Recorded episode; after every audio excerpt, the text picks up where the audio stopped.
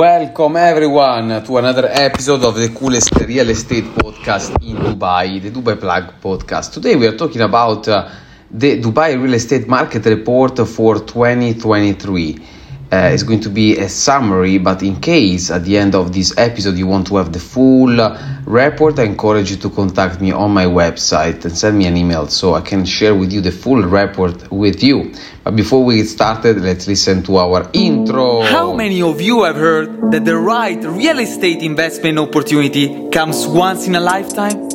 It's a lie. They keep coming.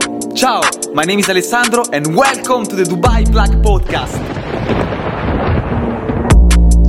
The Dubai Real Estate Market Report for 2023 highlights progress towards Dubai's Vision 2040 with a population increase of 3,549,900 by Q4, supported by 1 million plus temporary residents by the Investor Visa initiative Despite completing 34,929 units, only 30% of the required residential supply was met, though areas like Palm, Jumeirah saw significant development.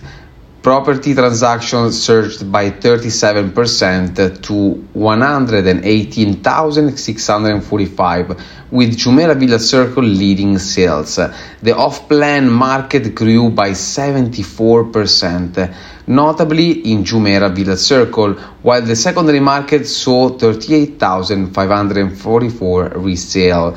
Uh, rental rates rose due to pandemic uh, recovery, with investment hotspots like the Valley by Emaar anticipated for 2040.